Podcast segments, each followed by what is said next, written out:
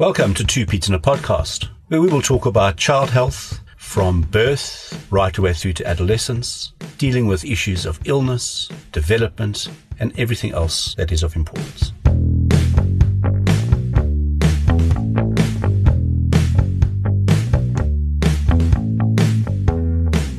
Hello, everybody, and welcome to Two Peds in a Podcast. I am Simon Strawn, and with me is Dr. Michael Platten. Hello, Mike. Hi. And we are finishing off on our little series on vomiting. Um, this is, did I say episode 24? No, you haven't yet. It is episode 24. And we'll be talking about the warning signs of vomiting.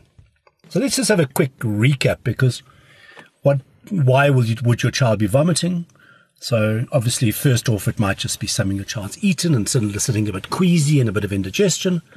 Probably the most common thing we see with vomiting is the child has picked up a bit of a, a bit of a tummy bug and um, like a viral gastroenteritis, and they'd be vomiting for a bit.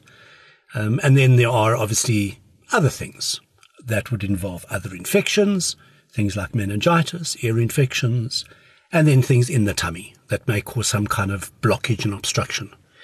Those would be the most uh, important ones, and we've covered those in the previous three podcasts to do with vomiting. So, Mike, take us through what you think parents should have in their head. My child is vomiting. So we go back to what we've always said.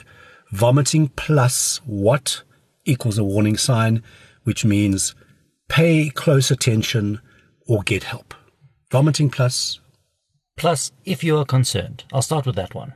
Okay. If you're concerned that something is going wrong, then come and or seek help. Come and see us or whoever. It doesn't matter. Second to that is if your child is vomiting persistently and you're not able to keep up with fluids going in, then we need to see them. And that's even that's also with that that four hour mark. Like if you're not getting stuff in by those four hours that we said, set a, a time limit, uh, then come and see us. If you're also getting to the point where you're down to giving five mils every five minutes and you are still not keeping fluids in, then come and see us. So that means heading towards dehydration. Yes. So you've done everything you can. You've listened to the other podcasts. You've been through the small amounts of liquids frequently, like we said. You've done the four hours. You've not been giving food. You've not been forcing the liquid and it's just pouring out. So Top you know, bottom? yeah, next stop, next stop is dehydration. So rather act. Hmm, early because it's easier to get your child back hydrated while they're still hydrated than to catch them when they are completely dehydrated. So persistent vomiting, let's say. Yeah, persistent vomiting Okay. and persistent diarrhea that, that we already discussed. Right, the next thing is if there is bilious or bile stained vomiting, meaning slightly green going into yellow, but mainly green, because then there is an obstruction. And we need to find out where it is and why it's there. The second thing is abdominal pain.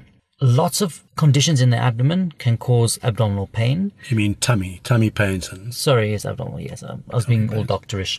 Yes, tummy pains, and that can be in different places. So normally we we separate the the abdomen or this this tummy into th- thirds. So there's a top third, a middle third, and a lower third. Top third, if you agree, is uh, Simon is stomach and the first part of the duodenum or the first part of the small intestine.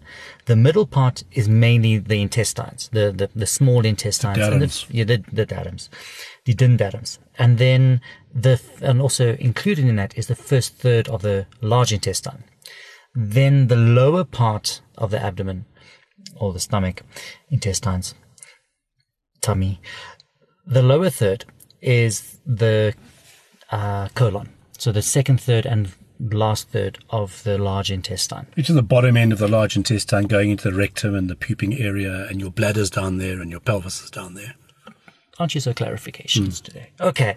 Yes. So that. Now, if you have pain in the top, then something is happening in the uh, stomach, which may be gastritis or like a, a stomach irritation, a, an irritation of the lining of the stomach. If you have pain in the middle, then that is normally because of an infection or inflammation of the small intestines. That's your uh, bacteria, your viruses, Your such like. appendix. Yes. So th- the I was going to get to the appendix. The appendix causes pain that is general generally over the whole abdomen, and then it starts pulling towards the bottom right. as it gets more severe. And normally these, these children will not have an appetite and they will be looking quite sick. And a fever. Yeah. And even any movement will cause pain because Yeah. we call it peritonitic pain or peritonitis. And yeah, they don't like moving, have fever, and with blood tests, it's all over the place. Then we look at the symptoms of meningitis. So vomiting, headache, photophobia or sensitivity to light, and also nausea. And in the older child over two years of age, if they have a stiff neck that there's not really a side to side movement looking left to right, it's more a chin on chest. And these children are sick. They are miserable. They're in a lot of pain. They cry, really inconsolable. In the younger children, they've got a very high pitched cry.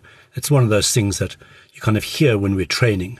And you, mm. once you've heard it, you kind of know. You hear it across the room and go, oops, that child looks, sounds very concerning. Hey, we've done that Yeah. many times. Yeah, no, so, yeah, so meningitis is, is, is important, but it's certainly not the first thing you must think about when your child vomits because it is that really sick child with a bad headache who's just vomiting and feverish and, uncon- and inconsolable and yes, might have a stiff neck. And in the younger, smaller babies, all of those things plus the little soft spot in the front of the head um, of the skull may be bulging a little bit. Like the fontanelle. The fontanelle, who- who know exactly. Yeah.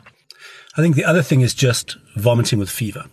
So we've given the whole meningitis story because children who have bladder infections, for example, may well be vomiting. Children who have bad ear infections may well be vomiting as well.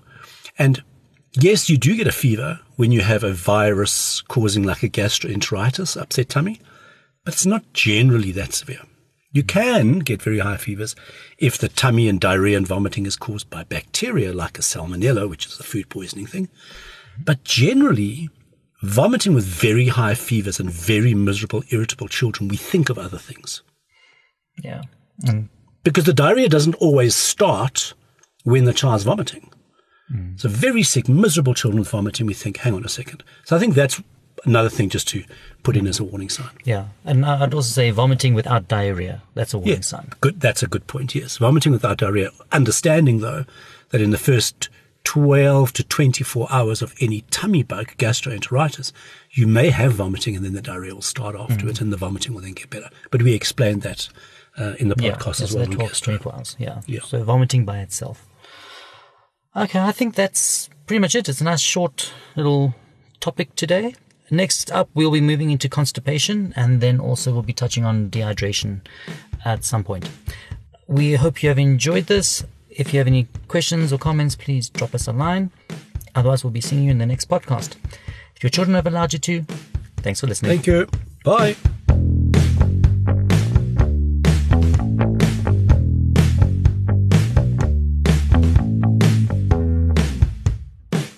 Thanks for listening. If you found this of value, please be sure to sign up to our email list at www.careforkids.co.za, and that's the numeral 4, and subscribe in your favorite podcast app or follow us on Facebook At Two Peas in a Podcast. at Two Peds in a Podcast. TWO, not the numerical two. This is our disclaimer. The information we have given you in this podcast is our own personal professional opinion.